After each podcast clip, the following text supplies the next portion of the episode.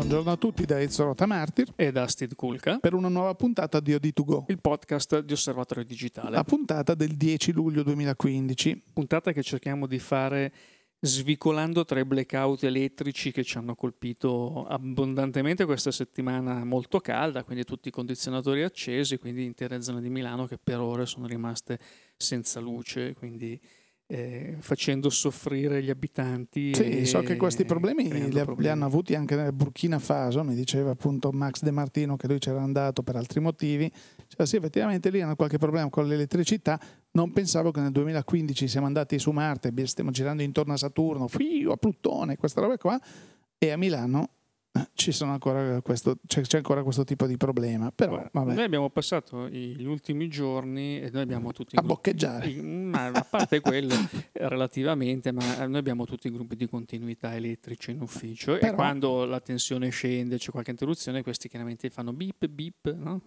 ti avvisano da bravi. Il problema è che eh, c'erano dei momenti in cui certo eravamo. Punto, no. La corrente non è che proprio andasse via, però c'erano queste oscillazioni di tensione, così, quindi c'era questo concerto di beep, poi fuori, vabbè, gli antifurti non ne parliamo, queste cose così e quindi adesso finalmente abbiamo ritrovato un pochino di silenzio perché non avremmo mai potuto produrre un podcast nel, nel bailam dei giorni scorsi. Ma così era anche bello, magari. No, qualcosa ti piace diverso. questo calore, questa...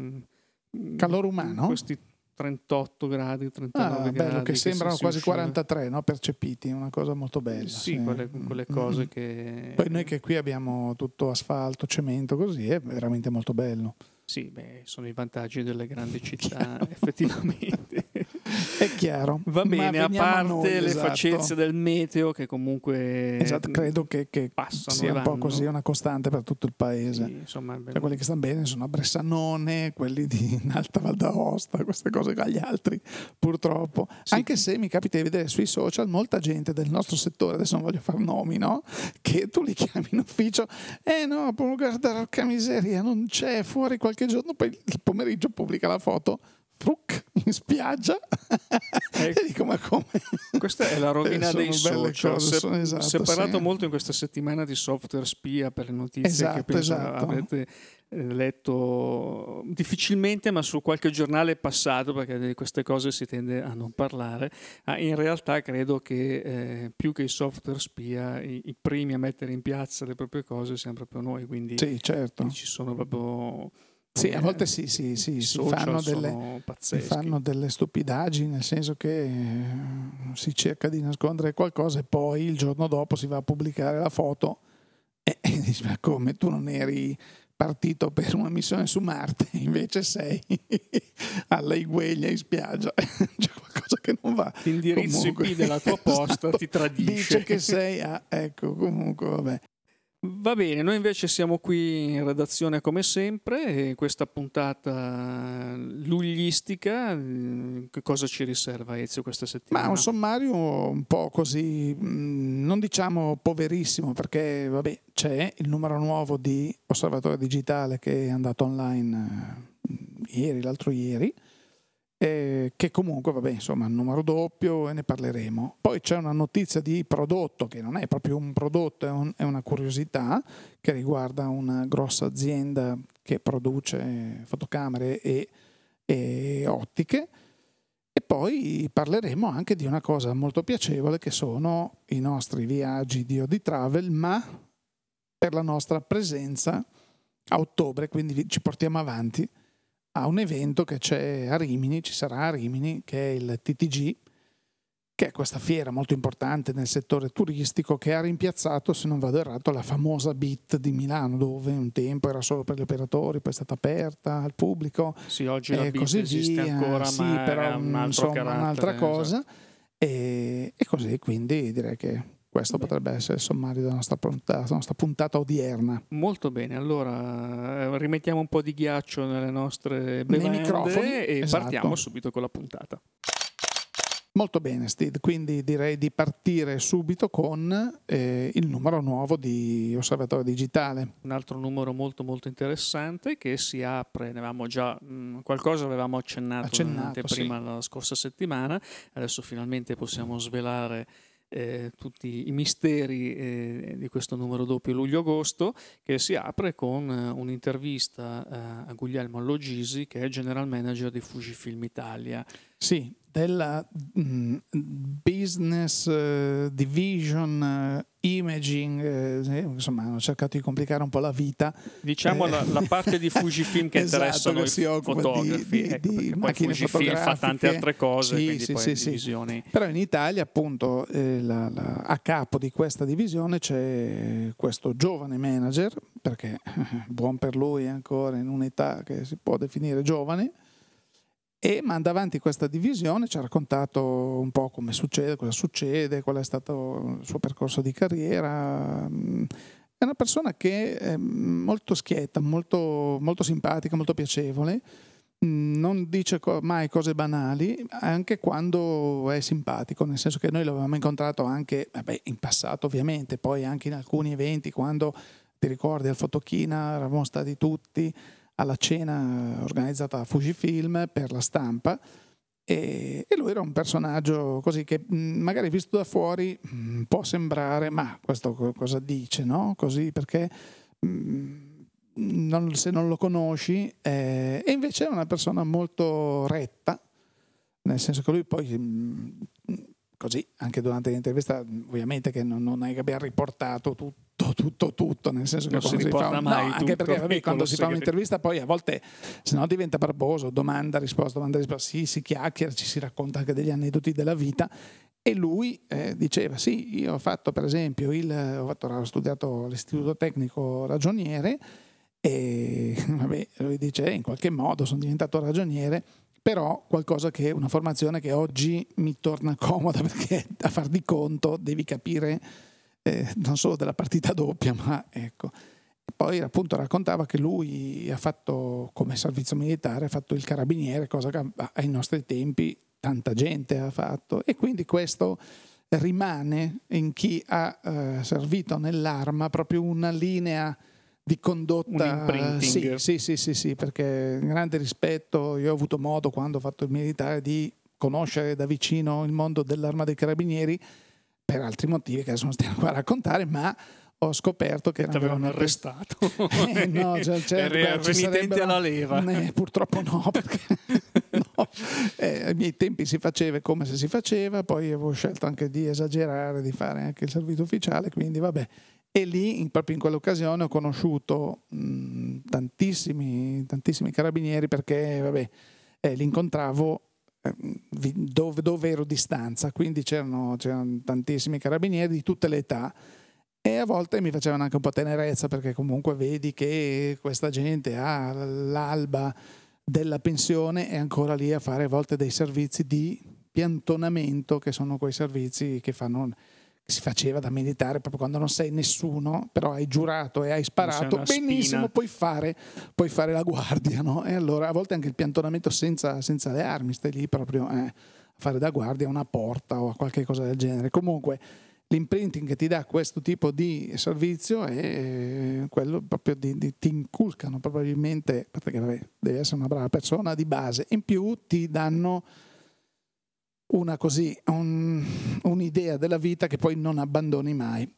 Guglielmo all'Ogisi appunto dice io ho fatto il carabiniere questa cosa insomma io faccio fatica non, non, riesco a far passare non riuscirei a far passare delle cose strane no? perché poi il discorso guardandoci in giro si vede che cosa succede al giorno d'oggi dove ci sono un sacco di mariuoli che ne fanno una e, e più di Bertoldo.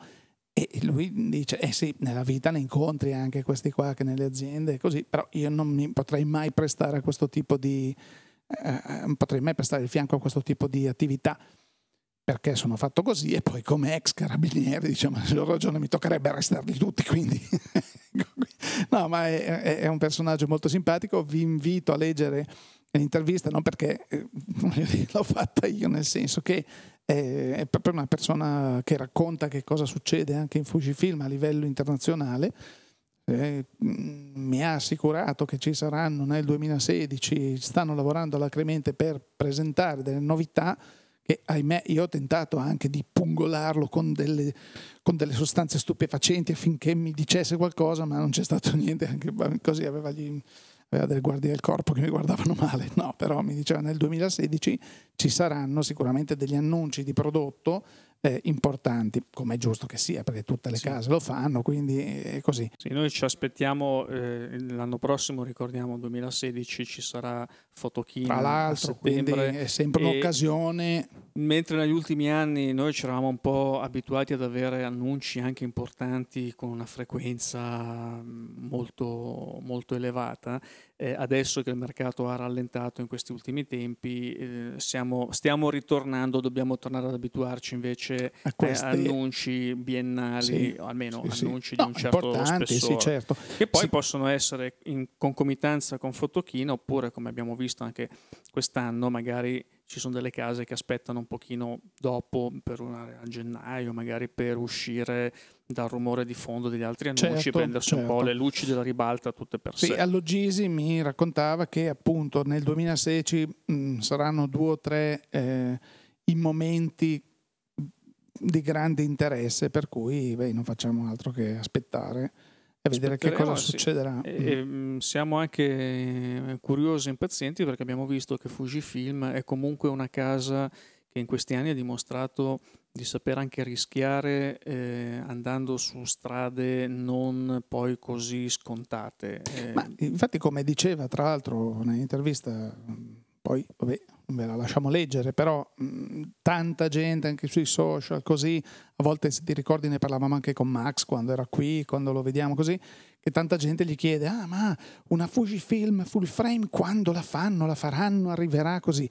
All'Ugis mi, mi, diceva che appunto eh, periodicamente mh, ci si trova in Giappone, cioè si trovano in Giappone non solo i manager delle varie Fujifilm, delle, dei branch office che ci sono in giro per, le, per il mondo, ma anche tipo i top 10 X photographers vengono convocati e eh, stiamo far, lavorando su questa cosa qua, cosa ne pensi? Tu che hai in mano la macchina tutto il giorno, se la ghiera la metto qua anziché qui, cosa ne pensi? Troveresti meglio o peggio? Cioè, sono molto attenti a quello che, a quello che eh, dicono i professionisti e tra l'altro seguono eh, molto seriamente tutti i social che ci sono nel mondo che riguardano la fotografia, soprattutto i Fujifilm, perché stanno molto attenti a quello che dice la gente.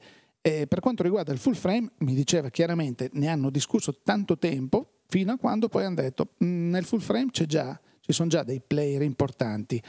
Se noi ci muovessimo in un'altra direzione, tant'è che poi appunto nacque a suo tempo, nacque il, il, il formato APS-C con l'X-Trans che eh, lo diciamo da sempre, da quando è nato, è stata una bella, una bella, sorpresa, ma anche un grande rischio, perché allora c'erano addirittura i, i, programmi di raw conversion che non riconoscevano le foto che facevi, perché non, quel sensore non era neanche riconosciuto.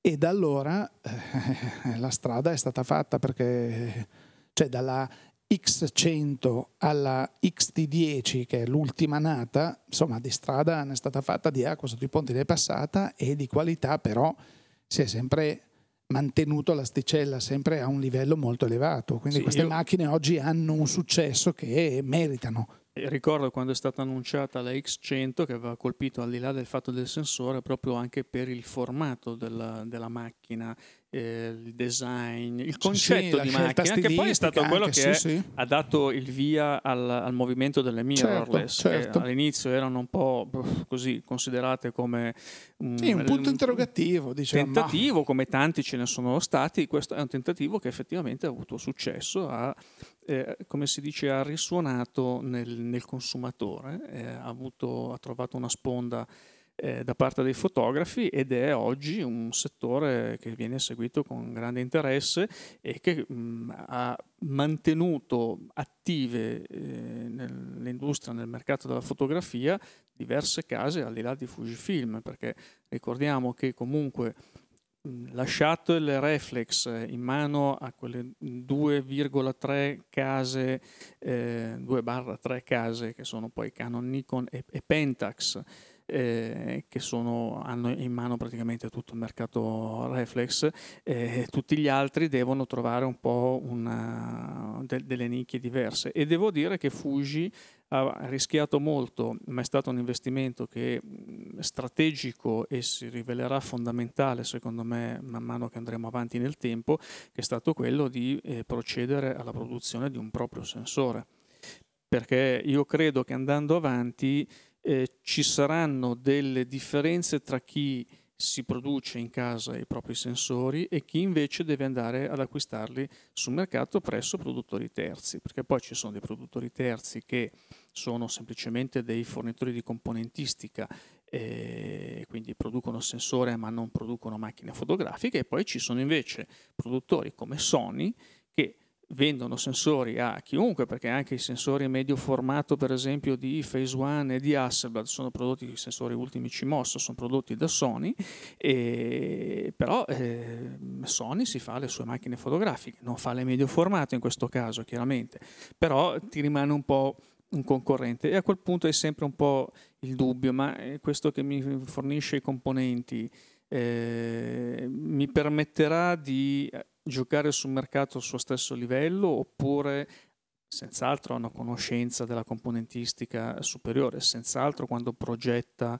la componentistica o il sensore se lo progetta eh, con un occhio un, un, po' più magari per i suoi interessi, verso i suoi interessi che non quelli dei, di quelli che sono clienti ma anche concorrenti, quindi c'è sempre un po' questo rapporto eh, così eh, delicato. E invece Fujifilm, secondo me, si è messa al riparo da questo punto di vista, come fanno anche altre case, tipo Canon, con i propri sensori, quindi hanno proprio una libertà di manovra. Tra l'altro, una cosa che è piaciuta al mercato, evidentemente, è il fatto che Fujifilm abbia dichiarato sin dall'inizio, dal, dall'avvento appunto del sistema X, una, sempre, quello che diciamo sempre la roadmap della produzione delle ottiche, ma anche proprio una, una politica qualitativa molto precisa. Loro hanno voluto sin da subito mm, dire noi ci posizioniamo qui e la qualità dei nostri prodotti però deve essere elevatissima. Una cosa che ha colpito, che mi ha colpito anche da sempre, è che Fujifilm è l'unica azienda che io conosca che aggiorna il firmware anche delle ottiche perché non mi, non mi, risulta che ci sia nessun altro che lo fa, perché tanto le ottiche sono assolutamente evolute, motorizzate o così, però almeno che, che mh, mm, ti dicono guarda che è uscito il nuovo firmware per la macchina, benissimo, adesso è uscita la versione 4.0 dalla XT1 che la trasforma praticamente in una macchina nuova. E c'è anche il firmware nuovo, l'aggiornamento per questa ottica, ta, ta, ta, ta, così probabilmente magari beh, ci sarà anche qualcun altro che lo fa, però mh, mm, che dia questa rilevanza e, e con questa costanza proprio nel, nel pubblicarlo è una cosa... Guarda, devo dirti, adesso parlavi, mi è venuta in mente una, una cosa, quando siamo stati a Fotochina c'è stato un, un, incontro riservato alla stampa proprio di Fujifilm, ci sono stati incontri da parte di tutte, organizzati da parte di tutte le varie case produttrici e quello di Fujifilm mi aveva colpito perché eh, c'erano eh, vari vari esponenti di casa madre del marketing, ma anche della parte tecnica. Eh, c'erano questi ingegneri anche un po' eh, in imbarazzo nel fare la loro presentazione di fronte a un, un, gruppo che parevamo un gruppo molto sparuto perché saremmo stati una dozzina di persone, non è che quelli poi, interessati a questo tipo di già, già giornalisti certo. italiani e fotochina ce n'eravamo molto pochi, pochi sì, sì. e poi dovevamo anche dividerci un po' su tutti i vari eventi, presentazioni, perché poi fotochina eh, sì, sono diversi giorni, ma non non è così è lungo eh? e quindi non è che fossimo in, in tantissimi. E mm, poi magari non tutti avevano una grande dimestichezza con l'inglese, quindi si vedeva, eh, facevano anche un pochino di, di tenerezza perché eh, poi li, sentivi che erano molto appassionati del loro prodotto, orgogliosi sì, di quello vero, che facevano. E la cosa che mi ha colpito, che poi dopo la presentazione abbiamo provato un po' eh, macchine che avevano portato, messo a nostra disposizione e, e varie altre cose, e ehm, con loro c'è stata proprio la possibilità di parlare molto francamente eh, di macchine e ehm, ed è stato uno di quei casi in cui ti rendi conto che dall'altra parte non c'è solo eh, così quell'ascolto educato che l'azienda fa nei confronti del giornalista per tenerselo buono, ma eravamo proprio un panel Eh, campione perché volevano sapere sì. eh, cosa ne pensavamo, eh, dicevano noi abbiamo fatto così, così, così. Cosa ne pensate? Abbiamo fatto bene. Sono interessati. E eh, le idee, magari le proposte che potevamo fare anche noi, mh, mm, le osservazioni, le cose, non è che ne prendevano solamente nota e basta, ma venivano discusse.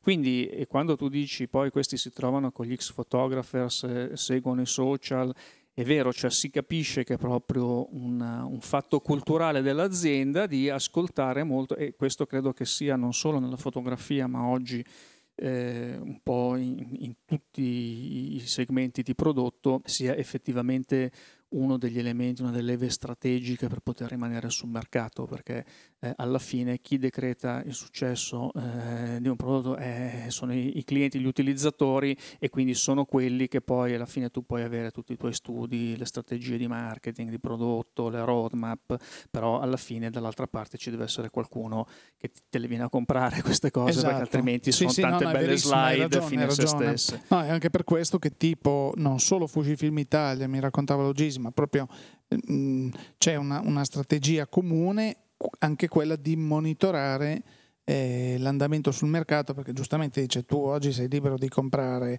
dal negoziante di fiducia o dal negoziante che fa parte del network dei professional dealer eh, ma nessuno ti vieta di comprare anche via internet. Loro addirittura fanno degli acquisti campione qua e là eh, per verificare la provenienza, la qualità del prodotto che arriva dai vendor che chissà chi sono. E a volte eh, proprio si muovono anche a livello legale contro delle operazioni che vanno eh, a toccare il, il, l'utente finale. Perché se tu dici ah bella, bella questa macchina voglio comprarla la trovo a x centinaia di euro meno rispetto a quello che c'è in negozio e ti chiedi perché poi ti arriva una macchina cinese con un obiettivo tolto magari da un kit che arriva da chissà dove, messo in una scatola qualunque, tale dici cosa sta roba qua? Giustamente il nome di Fujifilm è, penalizzato, ma è penalizzato anche quello che si trova questa roba in casa. Dice, ma quindi poi c'è tutto un, un, un giro di, di assistenza, di, di, di garanzie, c'è tutto un mondo intorno e loro lavorano affinché in primis sia proprio il prodotto e l'utente di questo prodotto a beneficiare, a poter beneficiare in maniera corretta. Detto questo, eh, tornando al nostro numero DOD, eh, c'è come su grande richiesta la, un, altro, un, altro, bellissimo mm, eh, articolo di Valeria Prina sull'Expo, di cui avevamo già parlato anche la, la, la scorsa settimana, e, e, poi, vabbè, c'è l'osservatrice romana, c'è la versione di Max, ci sono i libri, c'è il solito numero così e vi, a questo punto è lì per due mesi, vi invitiamo a godervelo. Buona lettura. Buona lettura e noi passiamo a eh, invece un'altra piccola, piccola curiosità di prodotto che avevamo anticipato prima che riguarda un produttore di fotocamere e di obiettivi che è Canon. Quindi rimaniamo sempre in Giappone, ma andiamo dalla sponda verde alla sponda rossa, rossa. poi c'è anche la sponda gialla. sì, esatto. e, ehm, e, Canon che questa settimana ha festeggiato un traguardo direi abbastanza rilevante Ezio, vero? Sì, è stato annunciato il 110 milionesimo, la, o meglio la produzione del 110 milionesimo obiettivo della serie EF, quindi degli, delle ottiche che funzionano sulle macchine autofocus. E 110 milioni di ottiche, insomma, bel, un bel traguardo, una bella cifra. Sì, decisamente sì, e direi che c'è stata anche questa accelerazione poi negli ultimi anni perché eh, nonostante la crisi, eh, diciamo, abbiamo assistito a un rallentamento nella vendita di corpi macchina, Ovvio. lo, lo, sì, lo sì, seguiamo sì. costantemente ogni mese nelle rubriche dei mercati su Osservatorio e seguiamo le notizie, ma ehm, ciò nonostante ricordiamoci sempre che per quanto sia un mercato depresso oggi, eh, macina ancora numeri maggiori rispetto a quelli che erano i grandi numeri, i numeri migliori del, del mondo analogico. Eh, assolutamente. Quindi quando siamo arrivati al top della vendita dell'analogico alla fine degli anni 90, eh, erano comunque grandi numeri che facevano sì, molto sì, contenti sì, i produttori, ma eh, numeri comunque inferiori rispetto ai numeri da crisi di oggi.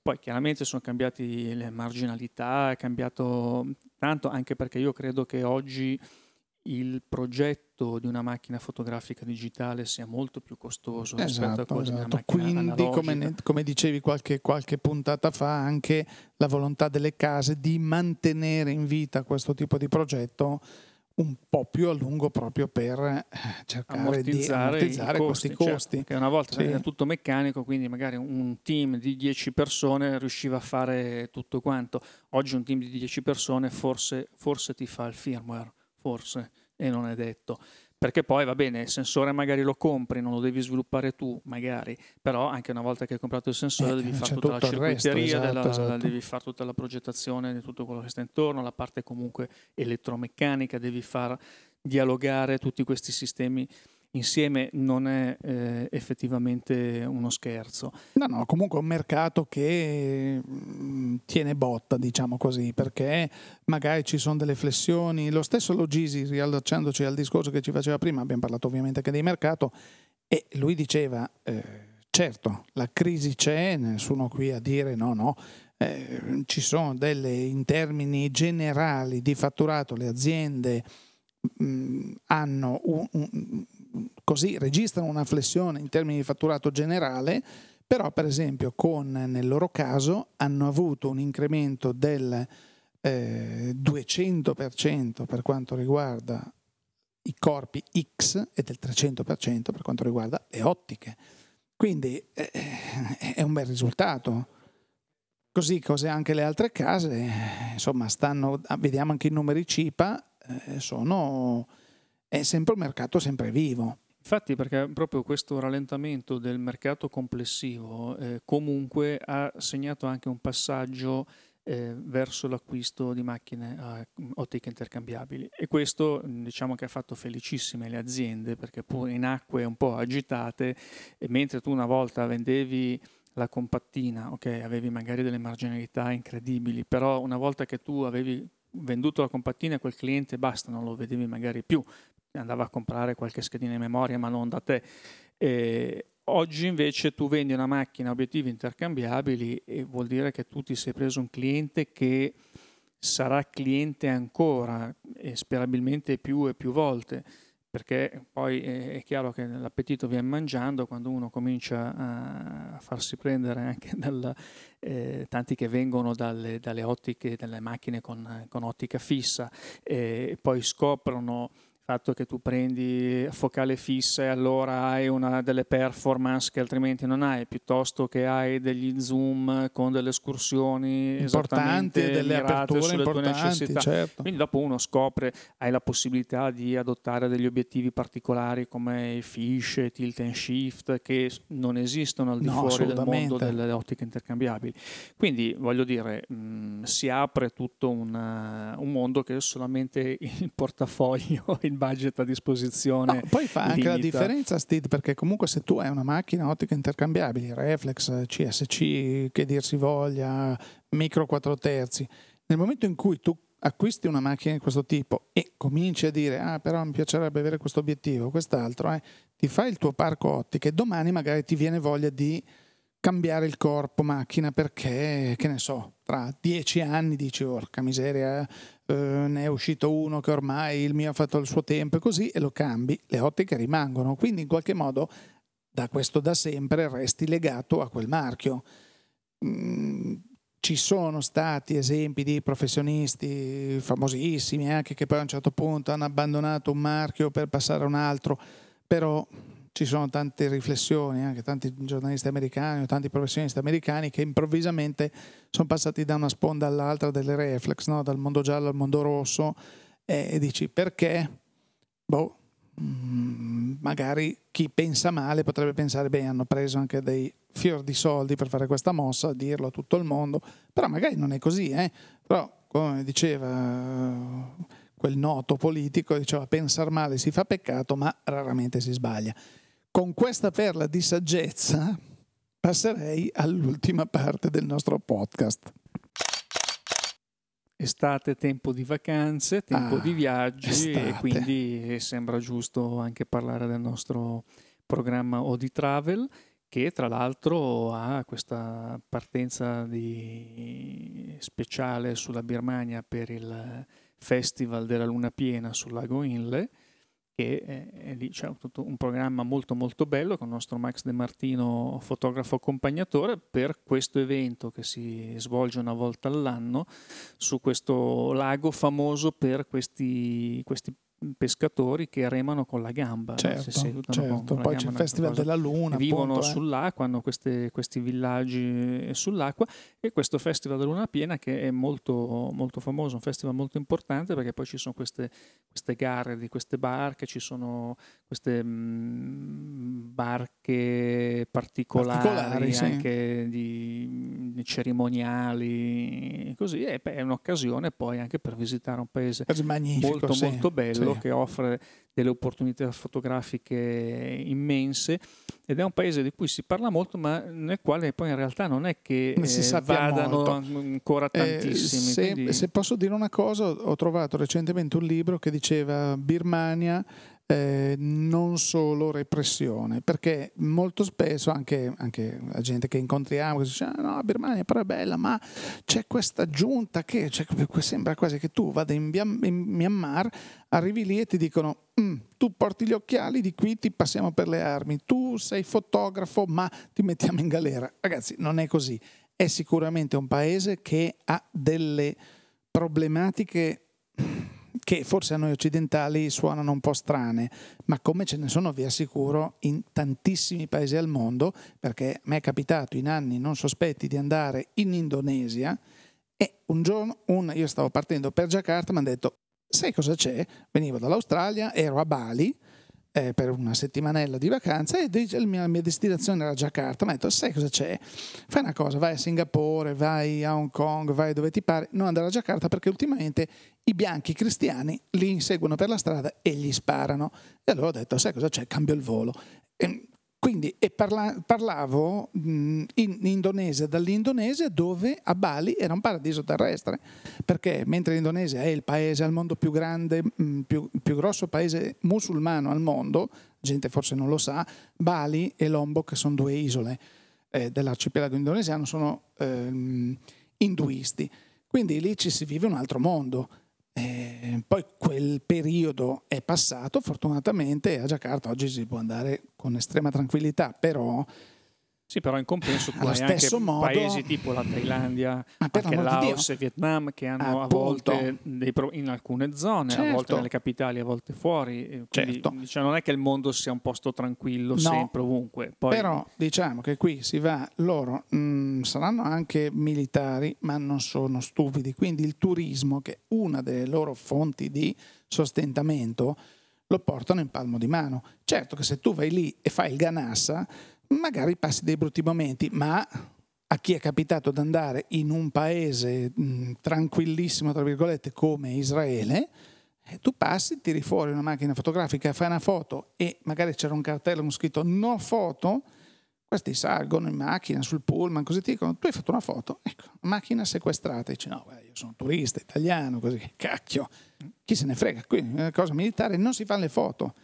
Ehm, cioè, c'è sempre da rispettare la legge locale, ma noi stiamo andando a fare dei viaggi fotografici in un posto che è meraviglioso, andiamo a vedere delle bellezze della natura, della, dell'arte, della cultura locale, quindi non... Con sempre, eh, sempre l'accompagnamento guida, di guide certo, locali certo, che certo, assolutamente. Eh, i loro compiti hanno quello proprio di rendere piacevole la vacanza evitando possibili problemi che ci possono essere non solo con le giunte militari ma tante volte anche con la popolazione del posto certo, perché certo. gli usi e i costumi che si trovano in giro per il mondo non sono eh, uguali a quelli di casa nostra quindi a volte uno magari in buona fede eh, fa un gesto, fa un, qualche cosa che è assolutamente tabù in un altro paese, non è che lo fai con cattiveria, ma lo fai per ignoranza, d'altra parte è anche difficile sapere. Ma vedi, una cosa molto semplice, che poi le cose si imparano girando per il mondo. Uno arriva in India, vede questi bambini, la prima cosa da, che gli viene da fare è accarezzargli la testa. È considerata una cosa orrenda, cioè mamma mia, non, non, non si deve mai fare.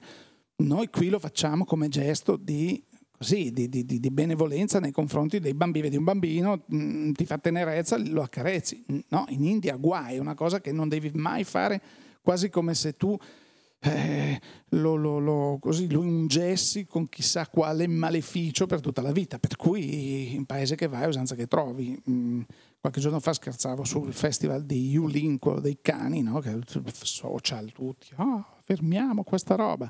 Noi mangiamo carne bovina a tutto spiano, allora dovrebbero arrivare gli indiani e ucciderci a tutto spiano perché per loro sono addirittura animali sacri. Noi siamo qui, via, una bella fiorentina. E questi, cioè, capisci? Ci sono delle cose che, sulle quali andrebbe un attimo così, passato un minuto di riflessione di aspetta, sto dicendo una cavolata o boh, comunque al di là di, questi, di queste cose.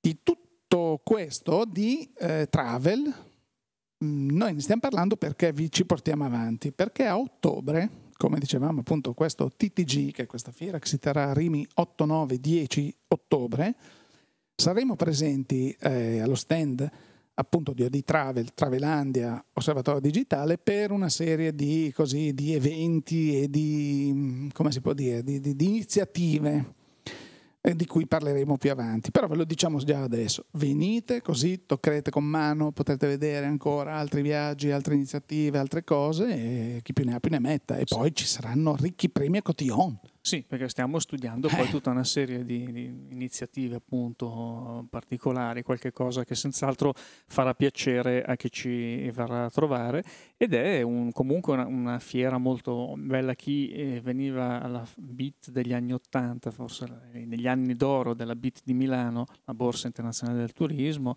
eh, se lo ricorderà, ehm, e, qui è stato un po' spostato la BIT di Milano, è rimasta come eh, vetrina per il consumatore, il TTG a Rimini invece è una fiera che ha ancora questa forte caratteristica per eh, gli operatori, quindi è anche una fiera dove è possibile mh, trovare e scoprire delle nuove destinazioni, delle nuove tendenze di viaggio prima che poi arrivino eh, sul mercato turistico. Vedere un po' le tendenze di quelli che saranno esatto. poi i viaggi del futuro. Eh. Esatto, e quindi è anche uno dei motivi per cui saremo presenti eh, come OD Travel all'edizione 2015. Sì, anche perché comunque questa iniziativa di Odi Travel sta suscitando grande interesse non solo tra il pubblico ma anche tra le agenzie che sono state appunto selezionate eh, come partner iniziali di, di questa iniziativa e dove sai, si parla tanto di viaggi fotografici, poi, poi alla fine della fiera mh, mm, c'è poco da toccare. Qui invece si sono trovati un catalogo completo, una serie di eventi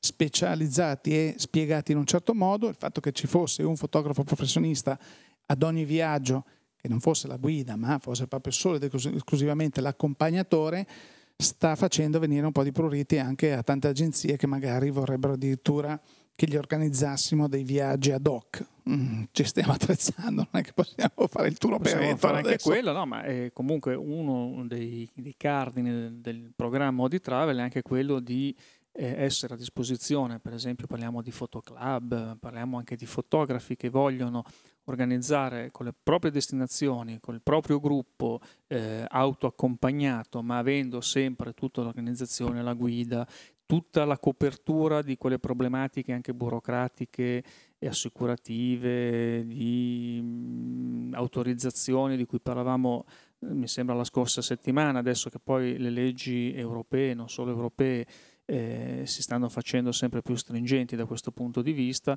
E quindi quello che è quell'attività che una volta molti mettevano in piedi in proprio così, bah, senza grossi problemi, sta effettivamente diventando invece qualcosa che va ragionato eh, e organizzato in maniera totalmente diversa e quindi c'è un po' il rischio magari di rinunciare a fare le cose perché non ci si vuole andare a mettere tra le gambe del diavolo, perché è troppo complicato, perché servono poi anche delle figure, eh, ripeto, anche delle autorizzazioni che se non sei del settore non, neanche, non, non puoi neanche avere.